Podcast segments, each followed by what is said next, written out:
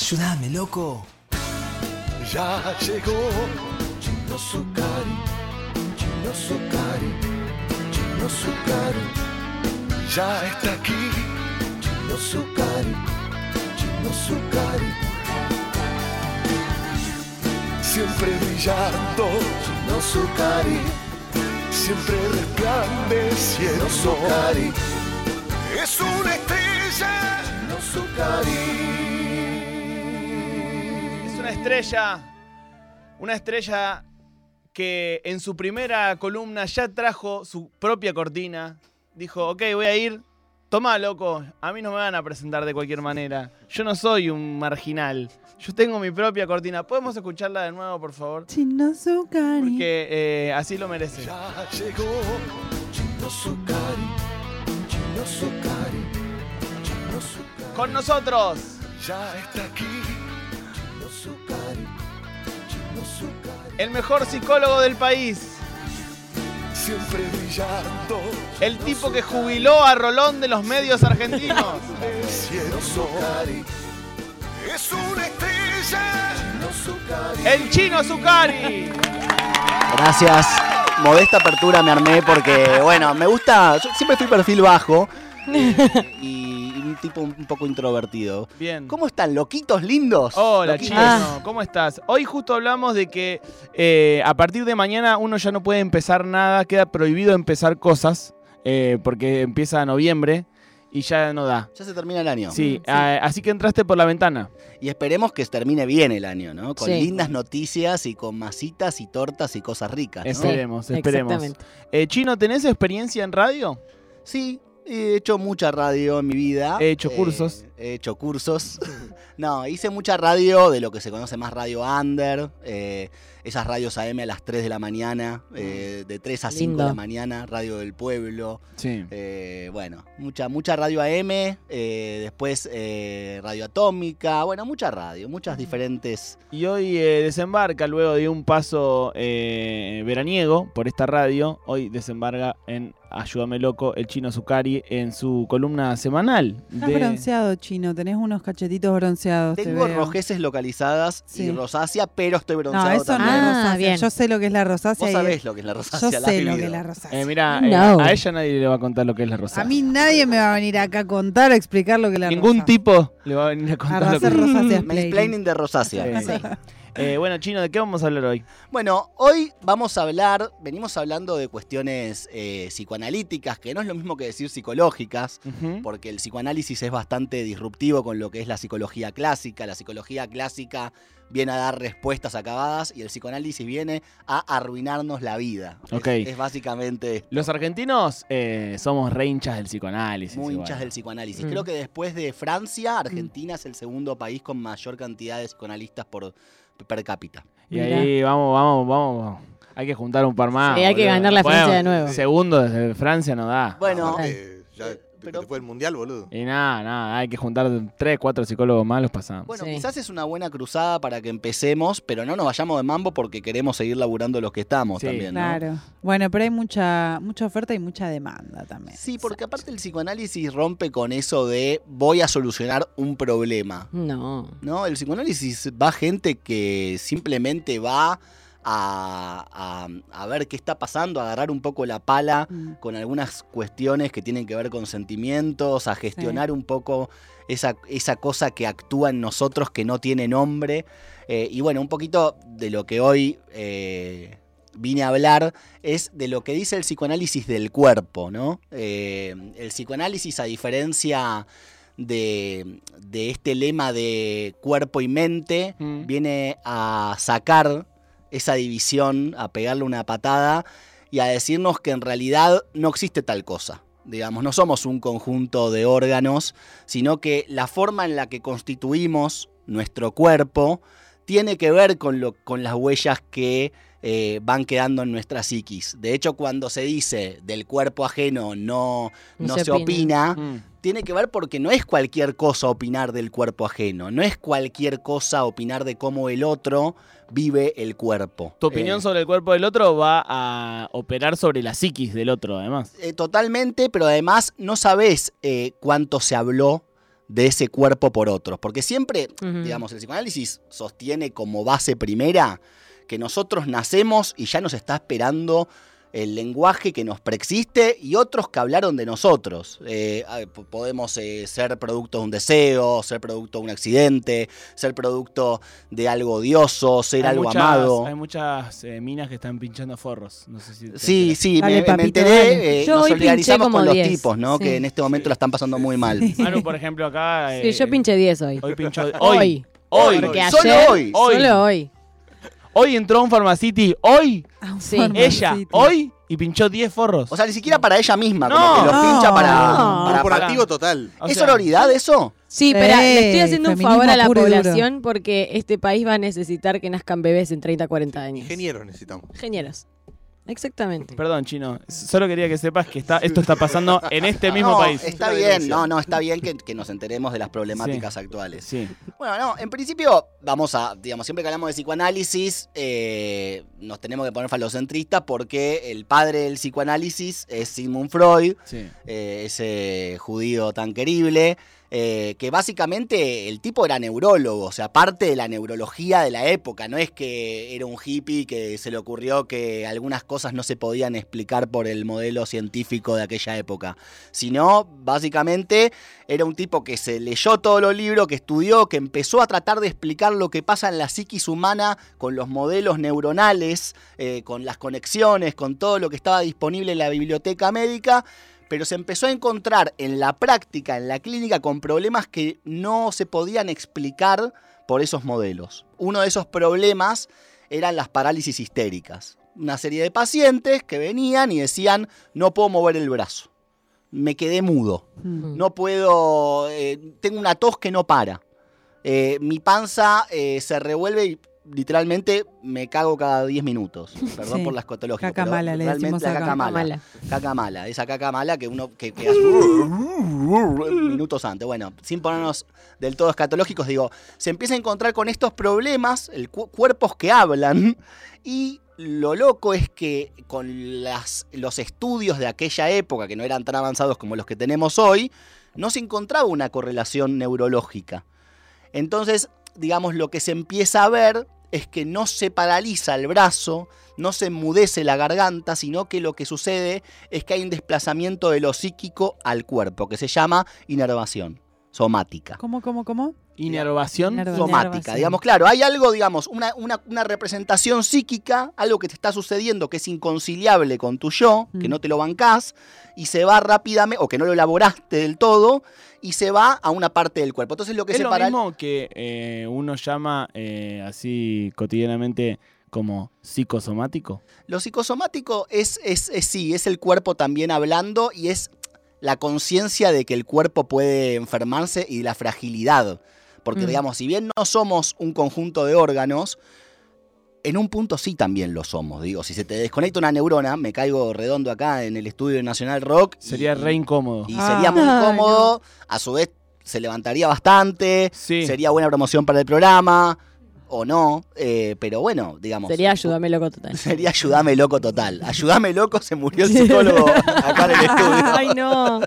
Bueno, pero digamos, a lo que voy es. eh, se empieza a encontrar con lo que, que- que lo que sucede es que se paraliza la idea de pierna, la Mm. idea de garganta, digo, es como el famoso nudo en la garganta. Mm. Mira, mi abuela, no sé si tiene algo que ver, ciencia, viste que hay una ciencia de las abuelas. Sí. Mi abuela por ahí vos le decías, me duele la garganta y te decía, y algo estarás callando, chiquita. Ah, Bueno, es ¿Hay que- algo de eso Sí, o...? sí, totalmente, totalmente. Lo que empieza a descubrir Freud es que hay algo no tramitado a nivel psíquico que eh, termina produciendo, por ejemplo, parálisis faciales, termina produciendo mudeces Mm. selectivas.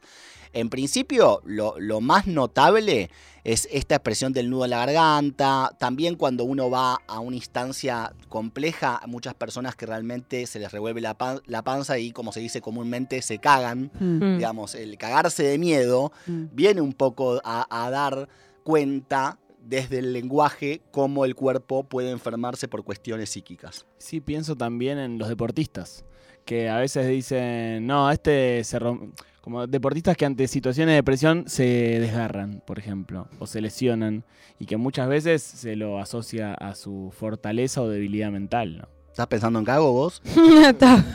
Lo dijiste vos. No, yo lo amo a Gago, pero bueno, la verdad que nos pasaba eso a los hinchas de boca con Gago. De repente era cada Lady Gaga. instancia compleja, se lesionaba a Gago. Era, Sí, no, por increíble. favor. Se lesiona, basta. no importa cuando Sí, lo leas. Sí, sí, totalmente, totalmente. Yo creo que el cuerpo eh, está todo el tiempo presente. Bueno, y el psicoanálisis viene a plantear esto, viene a plantear eh, que el cuerpo no es un dato de entrada. El cuerpo se va constituyendo. De hecho, acá hay como una diferencia entre lo que plantea Freud y Lacan. En realidad no es diferencia, sino que Lacan viene después de Freud. Entonces todo lo que plantea Freud eh, tiene que ver con una época y todo lo que plantea Lacan tiene que ver con una relectura de eso que Mm. dijo Freud o que pensó Freud.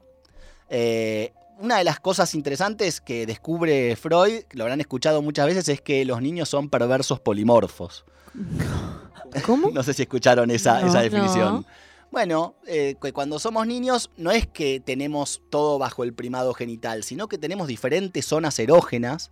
La primera zona erógena es la boca, digamos, cuando estamos, eh, ya creo que lo habíamos explicado en una emisión anterior, Sí. esto de que cuando eh, somos bebés y chupamos una teta, en un principio es para, para extraer de ella la leche y en otro principio es porque nos recabió chupetear algo y Mm. porque es nuestra forma de explorar el mundo en un determinado momento. Entonces, ahí ya se rompe un poco la idea del cuerpo como algo, bueno, necesito comer, voy y como. Digamos, hay algo que tiene que ver con otra nutrición, que es el placer y el goce del cuerpo.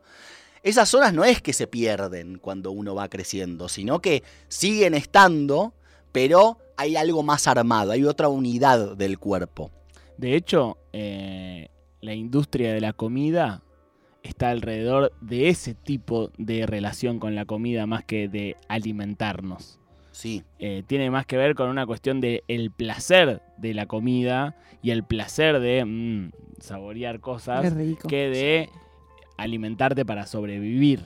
Saborear cosas, oler cosas, mirar cosas. Mm. eh, digo, eh, no es que te tiran el puré así arriba de la milanesa como Claro. hacen algunos delivery que lo querés matar, que te tiran Ay, eh, un sí. papel, te dividen con un papel de esos transparentes. Mm, Te ponen la milanesa abajo, el, el papel ese y el puré, ¿no, hermano? Dale, ¿qué quiere que me mate? No, y aparte es feo. Bueno, me lo mandás en un sorete directamente. Mandámelo en un sorete envuelto y es lo mismo. Está todo bien.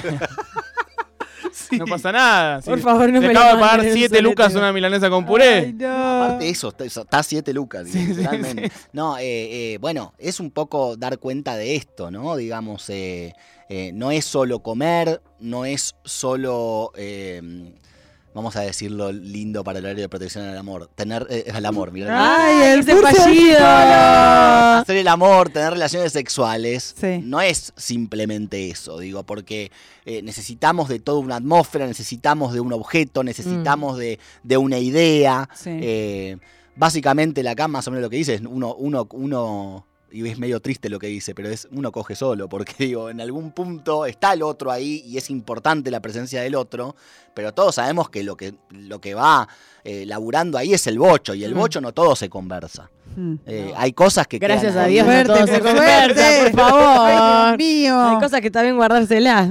¿Está bien así? Ey, ¿Te gusta? esto, esto ¿Te así gusta? está. A ver, movete más a la derecha. Eh, Acá. ¿No podés poner eh, cara de que, de que estás preocupada? Poné la voz de mi ex.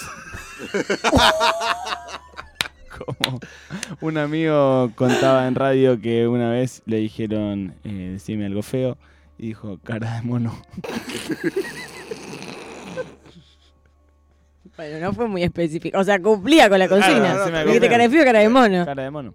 Cara de mono. Eh, sigamos. No, hay cosas que se erotizan también como alguien que te pone una cara que no te gustó o te dijo algo que no te gustó. Sí, te, Y terrible. nunca más te- ahí. o te la sigo remando, pero ya no te llamo nunca más. No, total. o bueno, nada, me cagaste la vida. Eh, Hay, hay límites. Bueno, Lacan plantea algo interesante en esto de que el cuerpo no es un dato de entrada. Plantea un estadio del espejo, es decir, cómo se va constituyendo el cuerpo y el yo, digamos, ¿no? No, no, no nacemos con yo, no nacemos armaditos.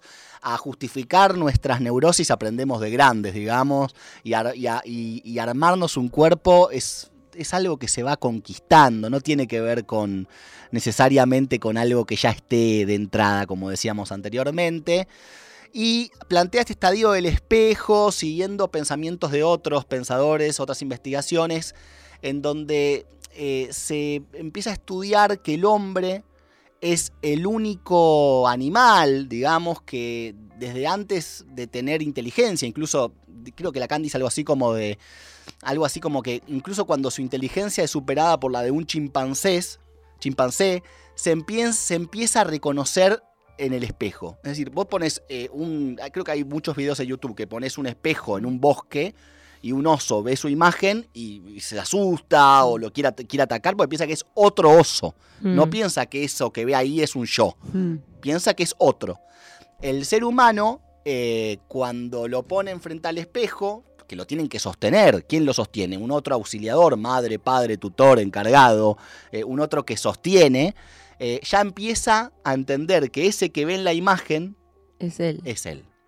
Entonces, eh, ahí está la importancia del otro para la constitución del propio cuerpo, porque es el otro el que le dice, ay, ahí está el cosito de mamá, o ahí está el soretito de mamá, o ahí está el... naricita de mamá. O mirá qué, gil, que, que- que- mirá qué cara de gil que tenés, o Me mirá lo como. o me lo como. Ay, me lo como. Totalmente, digamos. Ahí empieza ya a constituirse ese yo y Lacan lo pone más o menos... Pocas veces pone meses y años Lacan. Por lo general habla de momentos lógicos y no cronológicos.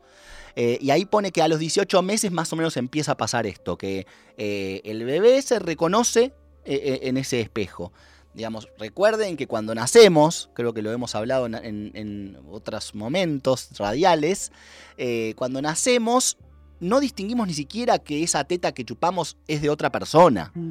Eh, no distinguimos ni siquiera que la boca es nuestra. Son todas cuestiones y pulsiones fragmentadas. ¿Y por qué el término pulsión? Porque muchas veces se dice en radio, en tele, el término pulsión y todo el mundo dice, ¿qué es pulsión? Pulsión es el instinto humano. Eh, hay una traducción de la obra freudiana eh, de Ballesteros que decía instinto. Pero en realidad nosotros no tenemos instinto porque la naturaleza humana implica no ser naturales. Eh, por eso es una boludez decir que eh, eh, la homosexualidad es una perversión o que hacer tal y tal cosa en el sexo es una perversión y es una desviación, porque en realidad todo es una desviación. Claro. Eh, digamos, si no, simplemente sería una cuestión de, bueno, listo, sentí un olor, voy, cojo con otra persona y se terminó. Y el instinto de las minas. El instinto de la mineta que no nada. Bueno, sí, sí, no, pero pasa esto, el instinto maternal, Sí. eh, que tanta culpa arroja frente eh, a las maternidades, digamos, tiene que ver con eso, con querer poner el discurso de lo natural en el cuerpo humano, en la mente humana, cuando en realidad eso no existe. Preguntan acá en el chat Manolo de Quilmes, ¿qué pasa con el famoso instinto de supervivencia, por ejemplo? Bueno, nosotros tenemos eh, diferentes eh, señales ¿no? que recibe el cuerpo. Eh, por ejemplo, la ansiedad, los famosos ataques de pánico o las neurosis de angustia. Freud las nombra neurosis de angustia, hoy en día se nombra ataques de pánico. Mm. Tiene que ver con que se activa el instinto de supervivencia cuando no se tiene que activar. Mm, Eh. Cuando se tiene que activar es una reacción sana del cuerpo y, y las neurociencias tienen un montón para explicar y un montón de estudios para decir sobre esto. Sí, se te cómo está por funciona. caer un auto encima, gritá y corre. digamos. Exactamente, o te Está están persiguiendo persiguiendo, un tigre. corres. Y no solo eso, Cope, sino también eh, eh, es nor- está bien que el corazón te lata. Viste que uno dice, uy, me está latiendo el corazón Mm. eh, muy fuerte. Bueno, está bueno que pase eso, porque quiere decir que tu cuerpo está preparado para que algo pase. Ahora, cuando vos, eh, cuando a vos se te activa todo ese instinto de supervivencia sin tener un peligro real enfrente, y ahí estamos en un problema. Por eso eh, los ataques de ansiedad o las neurosis de angustia aparecen estos pensamientos de me voy a volver loco Mm. o me voy a morir. Mm. Bueno, escuché en, en la pandemia, me acuerdo, Sara Silverman sacó una especie de podcast que ya hablaba a cámara y hablaba mucho de salud mental por episodios que había atravesado ella y me quedó muy marcado que una vez dijo que uno de los, el principal motivo de un ataque de pánico es el miedo a tener un ataque de pánico, ¿no? Como esta sensación de, bueno, me va a pasar, me va a pasar, me va a pasar y obviamente te pasa. Sí, porque tu cuerpo se prepara. Y eso también es una muestra de cómo el cuerpo está atravesado por el lenguaje. Digamos, eh, ese baño de lenguaje que nos dan cuando nacemos, eh, que, que venimos a, a ocupar un lugar que nos preexiste a nivel discursivo, a nivel del deseo de un otro y demás, eh, es lo mismo que explica todos estos fenómenos, digamos. eh, lo que nos pasa tiene que ver con lo que vamos nombrando. Mm. Eh, por eso, desde, incluso no desde el psicoanálisis, desde otro tipo de psicologías, se dice, no digas todo el tiempo soy un pelotudo. Mm. Porque vas a terminar siendo un pelotudo. Básicamente dice esto, no digas todo el tiempo no puedo. Porque en algún punto vos ya te crees que no vas a poder abordar una situación determinada. Nos quedamos Sí, reflexionando. sí, sí, que ahí como. Yo Nunca estoy- nos hemos quedado tan No, reflexionados. eh, me encanta, Chino, escucharte. Eh, estamos hablando con el Chino Zucari. Hoy en su primera columna oficial ya ha analizado nuestros eh, pitotécnicos en su momento. Eh, un trabajo realmente sensacional. Eh, mucha gente le ha mandado fotos de pitos, eh, de, Sí, de dibujos, importante. de dibujos, de dibujos, No de hubo dibujos. nadie desubicado No todavía. hubo nadie desubicado. Eh, ¿Cómo es tu Instagram? Arroba Chino Zucari, ¿verdad? Con Arroba ese. Zucari Chino, Chino. Ah, con, con S, con S, y pueden escribirme también para si quieren empezar eh, a tener alguna consulta psicoanalítica. Eh, en este momento jodido que estamos pasando, eh, hay muchos profesionales, no solo yo, que estamos entendiendo que no todo el mundo puede pagar un honorario eh, que algunos pueden pagar un, un horario, otros otro. Eh, así que que eso no sea un impedimento. Si tenés ganas de, de- de- de- de tener como una experiencia psicoanalítica, poder Mm. tener un espacio, eh, bueno, nada, hablame yo- o, yo, te derivo a otra persona, pero no dejes de, de consultar porque algo que digo siempre, lo dije el otro día en el show también, eh, la lucha de todos los que trabajamos eh, en la salud mental es que la salud mental sea simplemente salud. Mm. Eh, ¿Cuánto está llevando la gente al consultorio la realidad político-electoral argentina? Ay. a mí me pasa en Mm. terapia, mi psicóloga es rosquera también, Cristina además se llama, y de golpe las dos nos encontramos Mm. que decimos, bueno, hace media hora que estamos hablando de la situación, eh, y ella eh, me dijo el otro día que, que está siendo muy común esto en los consultorios. ¿Te, te está pasando eso también? Me está pasando y es jodido. Porque como viene alguien y te habla de lo mal que está con mi ley, la presencia de, de este discurso de odio tan, tan, tan fuerte, porque digo, no es otro discurso político, es un discurso de destrucción. Mm. Esto es lo importante marcar acá, digo, no es, no es que hay otro discurso que propone alternativas, es un discurso que simplemente propone eliminar todo lo que tenemos y todos Mm. los derechos conquistados. Mm. Y a veces pasa que vienen con muchos con el discurso de mi ley y uno como psicoanalista no está ahí para decirle, no, che, Claro. no es la que va. Claro. Entonces es jodido porque ahí hay que hacer un laburo muy grande para poder abstenerse. Mm. Eh, De hecho, me pasa con. eh, no sé si debería contar esto al aire, pero no, no importa. Es que a veces hablo, llevo. Yo pocas veces llevo temas de coyuntura, pero bueno, en este contexto y dado el trabajo, etcétera, estoy llevando co- cosas de coyuntura a, a terapia. Y si bien noto que mi psicóloga está más cerca de mis ideas que lejos, no quiero saber. Yo Mm. tampoco quiero saber que ella Mm. está re de conmigo y re de acuerdo. Porque qué sé yo si mañana voy a seguir pensando yo lo mismo y voy a tener que enfrentarme a que... eh, A saber cómo piensa ella, ¿entendés? Y a posicionarme sobre ella, ¿no? Como... eh, a mí me gusta como La hasta distancia. deshumanizar al analista un poco. No sé si eso es sí, es, es muy sano. Me acuerdo cuando yo estudiaba la carrera que mi analista eh, daba clases. Y que cada vez que yo escuchaba su voz en el fondo yo me, me quería ir porque uno no quiere eh, justamente romper con ese lugar. Porque lo lindo del espacio psicoanalítico, digamos, vos para hablar... eh, para hablar de cosas normales, para que alguien te aconseje, para escuchar opiniones, te juntás con un amigo a tomar un café o una birra. Eh, me parece que el espacio psicoanalítico lo que tiene de lindo es que vas a poner en juego tu deseo y hay otra persona que está dejando ese lugar vacante para que vos puedas eh, desplegar. Mm. Eh, no es que te va a decir, no, mira, Marquito, a mí, para mí lo que vos tenés que hacer. No, digamos, justamente es, bueno, por ahí hay alguna intervención bien puntual, pero es un espacio que se asigna por la lengua de la persona o el lenguaje de la persona que viene a hablar. Eso está re bueno que lo, lo que decís, porque escuché mucha gente que me dijo, no quiero ir a- al psicólogo porque no quiero que me digan qué tengo que hacer. Yo decía, es raro que un psicólogo, realmente nunca me pasó que un terapeuta me haya dicho, tenés que hacer esto. Eso es... Un psicoanalista. Raro. un O, bueno, psicólogo te claro. redice lo que tenés que hacer. Ok, bueno, de hecho, evidentemente mucha- siempre fue a, a psicoanalistas, pero digo, acá hay muchos psicoanalistas en, Mm. en Argentina, como Mm. decíamos antes, pero sí, eh, no quieren ir por eso, te dicen. Claro, como ese miedo o ese temor a que, a que te digan, ¿no? Que, que, como cómo actuar, como esa cosa de sentirte medio manejado o manejada, que es lógico, porque vos estás súper vulnerable hablando de algo y por ahí de repente decís, ¿quién es este extraño que me está diciendo qué tengo que hacer con mi vida?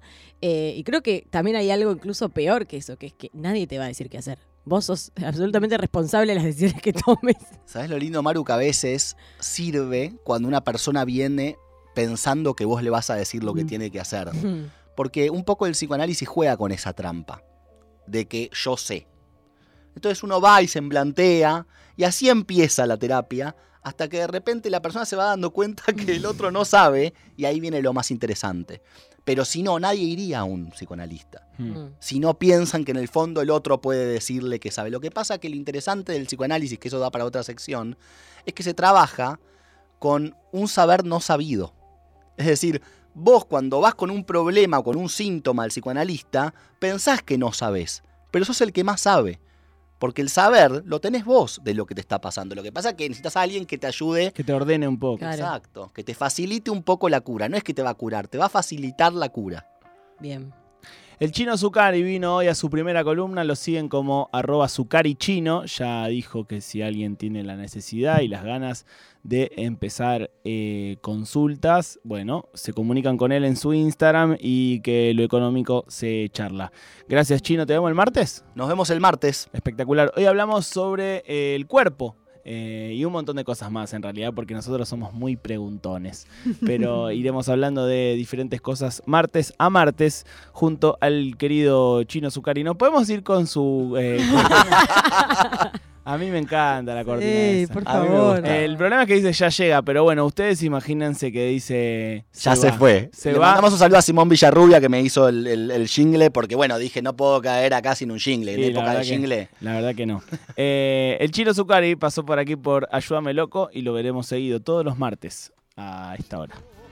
Chino Zucari, Chino Zucari, Chino Zucari, ya está aquí.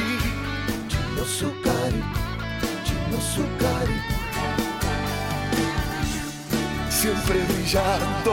Chino Zucari, siempre resplandeciendo. Zucari, es una estrella. Chino Zucari.